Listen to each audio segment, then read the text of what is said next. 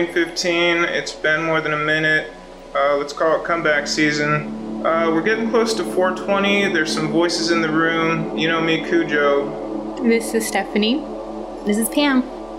And uh, as your Long Beach cannabis conversation is always growing, uh, let's let's introduce a new voice, which uh, will be in your ears on the regular.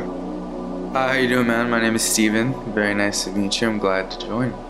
There's a lot of cannabis buzz, obviously. Uh, Long Beach, California has legal recreational cannabis. And where do we start? Pam, what are you thinking? I'm thinking we have to get more cities on board, like Long Beach. When I go out in, to other cities just visiting family and whatnot, we're really spoiled here in Long Beach. Those are my thoughts right now. So you're saying like expanding the the cannabis community, like the LBCA? It's needed. I mean, we still have like a lot of work to do in Long Beach too. Like when we step out of our Long Beach bubble, yeah. All right. So I know that you. It's already spring. Springtime's here. Um, that you, you guys started a campaign, right? The buy local, buy legal. yes. Okay. What's that about? So it started with our Buy Legal campaign, which was all about, you know, um, highlighting our legal dispensaries here in Long Beach.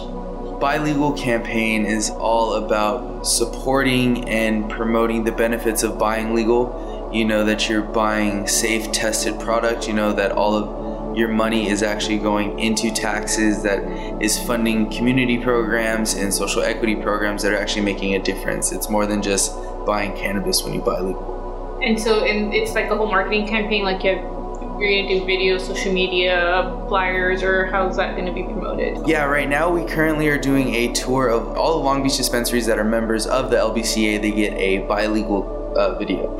It promotes the inside of the store, promotes the character of the store, and it also promotes that hey, this is a legal, certified LBCA member.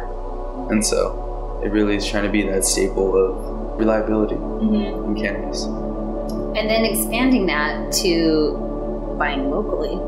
So like the whole like already hashtag buy local. Yeah. You know, we always like to buy from our mom and pop's shops. And so we expand that to really combat the illicit delivery market. Because that's hard to do right now. I yeah, I- I'd that's like the biggest thing you guys have going right now, right? It's the, it's fighting the the black market. Yeah, the illicit market. Absolutely. Yeah, It- and it's okay. It's, I know it's just um, flowers mostly, but do you guys see a black market in like the edibles and the um, and the topicals? Because I know that's something like people are would traditionally see more with the dispense, like the legit ones. I'd say when it comes to uh, counterfeits, there's always going to be a black market for edibles or even vape cartridges. There's always going to be that black market.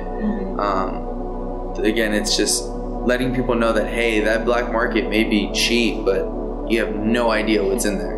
You and there's a lot of bad things that happen to just get into cannabis as well. Not because of the plant, but because of people just messing with the wrong Just ingredients. Yes, yeah. And it's mostly like the way they grow it's pesticides. So, you know, if somebody wants to get a big yield, you're going to want to use products that are, may not be good when you process it or smoke it. Mm-hmm. So that's why we have our regulations. That's why we're highlighting our legal market because every product that's in there has been tested. And is there going to be any, any more changes? I know you've been talking last couple of episodes of just lots of changes to the policies and all that. Is there any more in place that, that are going to be coming up? So there's a lot of fixes we just have to do locally too that we're working on. Next week, if you guys want to join us on April 9th at City Hall. What's going on Oh. there? Um, well, by the time this this comes out, we would have had it, and the meeting is April 9th. It is the Economic Development Commission meeting, Mhm. um, and there's actually a cannabis tax that is on the agenda item. Oh. So we're actually going to be I didn't know addressed, this. and um, we're trying to get everyone to come out, utilize our voices, utilize our presence to actually show that hey, this cannabis tax isn't issued to all of the city, all of our stakeholders. So then we can, you know, hopefully they can give a recommendation that will benefit our cannabis So does that mean adding more taxes onto the product, or does it? No. What does it mean? It means lowering lowering the tax, um, especially between our manufacturers and cultivators right now. Why we don't have any open except for actually no, we have like two manufacturers. But like seriously, we have 16 dispensaries. We have two manufacturers, and I don't even think any cultivators are open right now.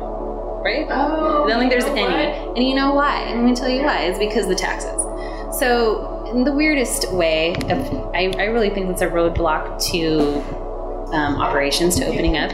They tax in manufacturing cultivation, they require an upfront tax. It's unheard of anywhere.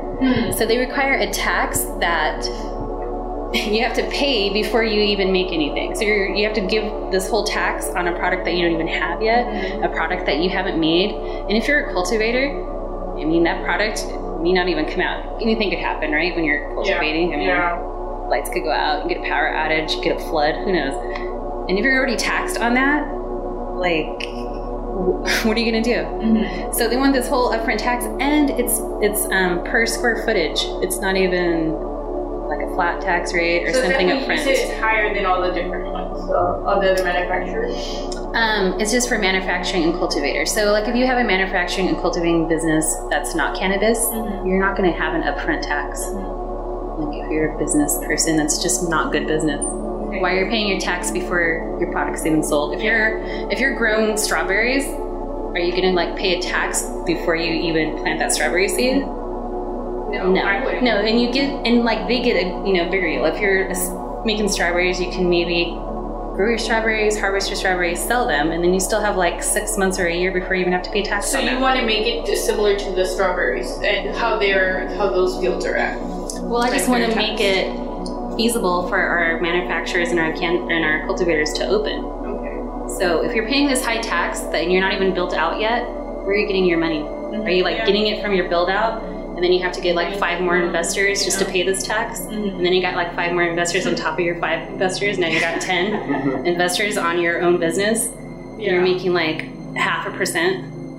And then you're making like in the negative, And then you can't even open. There you go. But as, as the business model shakes out, I'm kind of more interested in the consumer side. As you guys see the dispensary flow, I suppose, uh, is it vapes that are shaping up? What's getting more traction in the in the early legalization for recreational? Adult use. I would still say flower. Hmm. I mean, flower is still, you know, Number one. number one. Like people can do a lot of things with it. You don't always have to smoke it. You could make your own butter. You can make your own oils. Make your own rubs. Yeah. You could still do all that. People are really understanding now that it's really strain specific for you, Hmm. and now people are like, "Oh, that's why I like that strain Yeah. because it actually agrees with whatever my system is wanting." That would probably be my strongest argument for going uh, buy legal, buy local. Is just that uh, you start to understand the consumer advantage of knowing what you're smoking and consuming. Because uh, you might run into a gorilla glue or a super glue that may suit you quite well. You could. And then you can keep, you know, that's why I really promote when people come into new in the cannabis space or new consuming, you need to keep that journal because mm-hmm. when you go out and you see people, like if you're totally new to cannabis and you go in a dispensary, you're like, why are these people like smelling all these jars? Like, what do we do with this? It's because it, it hits, it hits you the right way, right? When you're smelling different flowers, you're like, oh yeah, this one hits me. And your friend could be like, you're gonna smoke that because it maybe not hit him or her the same way, and vice versa, right? Because there's some like I'm not really a sativa smoker, not that much. So if nope, there's one that's like super super gassy. I'm just like, that's not for me, you know. so I want to get to that level. and so you like figure out kind of your your terpene and cannabinoid profile that fits you. It's almost like smelling wine, kind of like there's certain wines that you like that you gravitate to, and there's some that you don't. Probably. I mean, I know I do. Like I like things that are wine that's kind of like bold, Yeah. but like not so bitter, not so dry. You know. I don't. That's like you, you feel, smell that terpene profile, and you're like, "This isn't for me." Before we get too deep, uh, leading up to 420, is there any uh, dispensary specials or 420 uh, routines that people might be uh, hip to? Or I would say in Long Beach, you should hit up every single dispensary. there you go. all the LBCA member dispensaries for sure. So yeah, they all have their individual stores that they have their own deals. They'll probably have some food and music. Some will have entertainment. everybody's gonna have a deal. Everyone's running something. Yeah. It's gonna be the best day. Say hi- go say hi to Yeah, everybody. go celebrate. Everyone go, Go celebrate. celebrate. Go hit up everybody. Say hi. It's you know, that is definitely the community's day. That sounds like an invitation. Shall I invite you to leave maybe a strain that you've enjoyed recently? I forgot the name of it. Well, you know what? Actually, the pen. The pen has recently ha- was was I don't remember. I, oh, it was Skywalker. So that was Uh, Nicely done. yeah. I remember. That's But- one of my. That's one of my faves. I really love this. pen. It's versatile. It is very versatile. I like it. I call it the progressive, just because it like it starts off kind of like uplifting, and then you're like chill out. You know, like the first hour you're like a little more creative, and then the second hour you're like, all right, I'm chilled. What's your strain been? Lately, what have I been smoking on lately? I've been smoking on a lot of purple punch actually. It's been having that nice little aftertaste. It's very much like that wine aftertaste that I like. that like comes back at the end. Purple is a trendy color. Steve, why don't you uh, ra- ra- ra- and wrap us up? What are you feeling? My go-to is a strawberry cough. Good man. Strawberry cough flower. It just hits perfectly for me. Uh, welcome to the Green 15, brother. Uh, and Long Beach, uh, we'll, we'll be in here soon enough.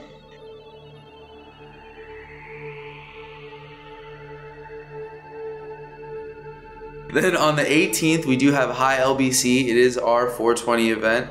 Um, we're gonna have a full cannabis education board, uh, cannabis education panel discussing different uh, consumption methods, the pros, the cons, the benefits. We're gonna uh, we have experts from LBCA members that are gonna discuss these different ways of consumption. So definitely come on out. We're also gonna have a bunch of different brands: TKO, Gold Flora, Kurvana, Canaid, uh, Royal Reserve, Delta Nine, and a bunch of other people. So come on out. And, and that's for general public too, or Uh, this is for the cannabis industry. This is for all of the bud tenders. This is for all the aspiring people that want to get into the cannabis industry. Come on out, mix. You do have to RSVP, so make sure you get that link. Um, you can find it on the LBCA website. On the 25th, we are having the LBCA 101 Introduction to Cannabis Products. This is going to be a cannabis workshop that is hosted by the LBCA and Nate Winokur from Belcosta Labs. Um, tickets are available on splashthat.com. It's lbca101.splashthat.com. And then we are having our monthly beach cleanup with the Alamitos Beach Cleanup and the Long Beach Environmental Alliance at Alamitos Beach from 10 a.m. to 11 a.m. Come on out, clean up the beach, hang out, and we'll see everyone there.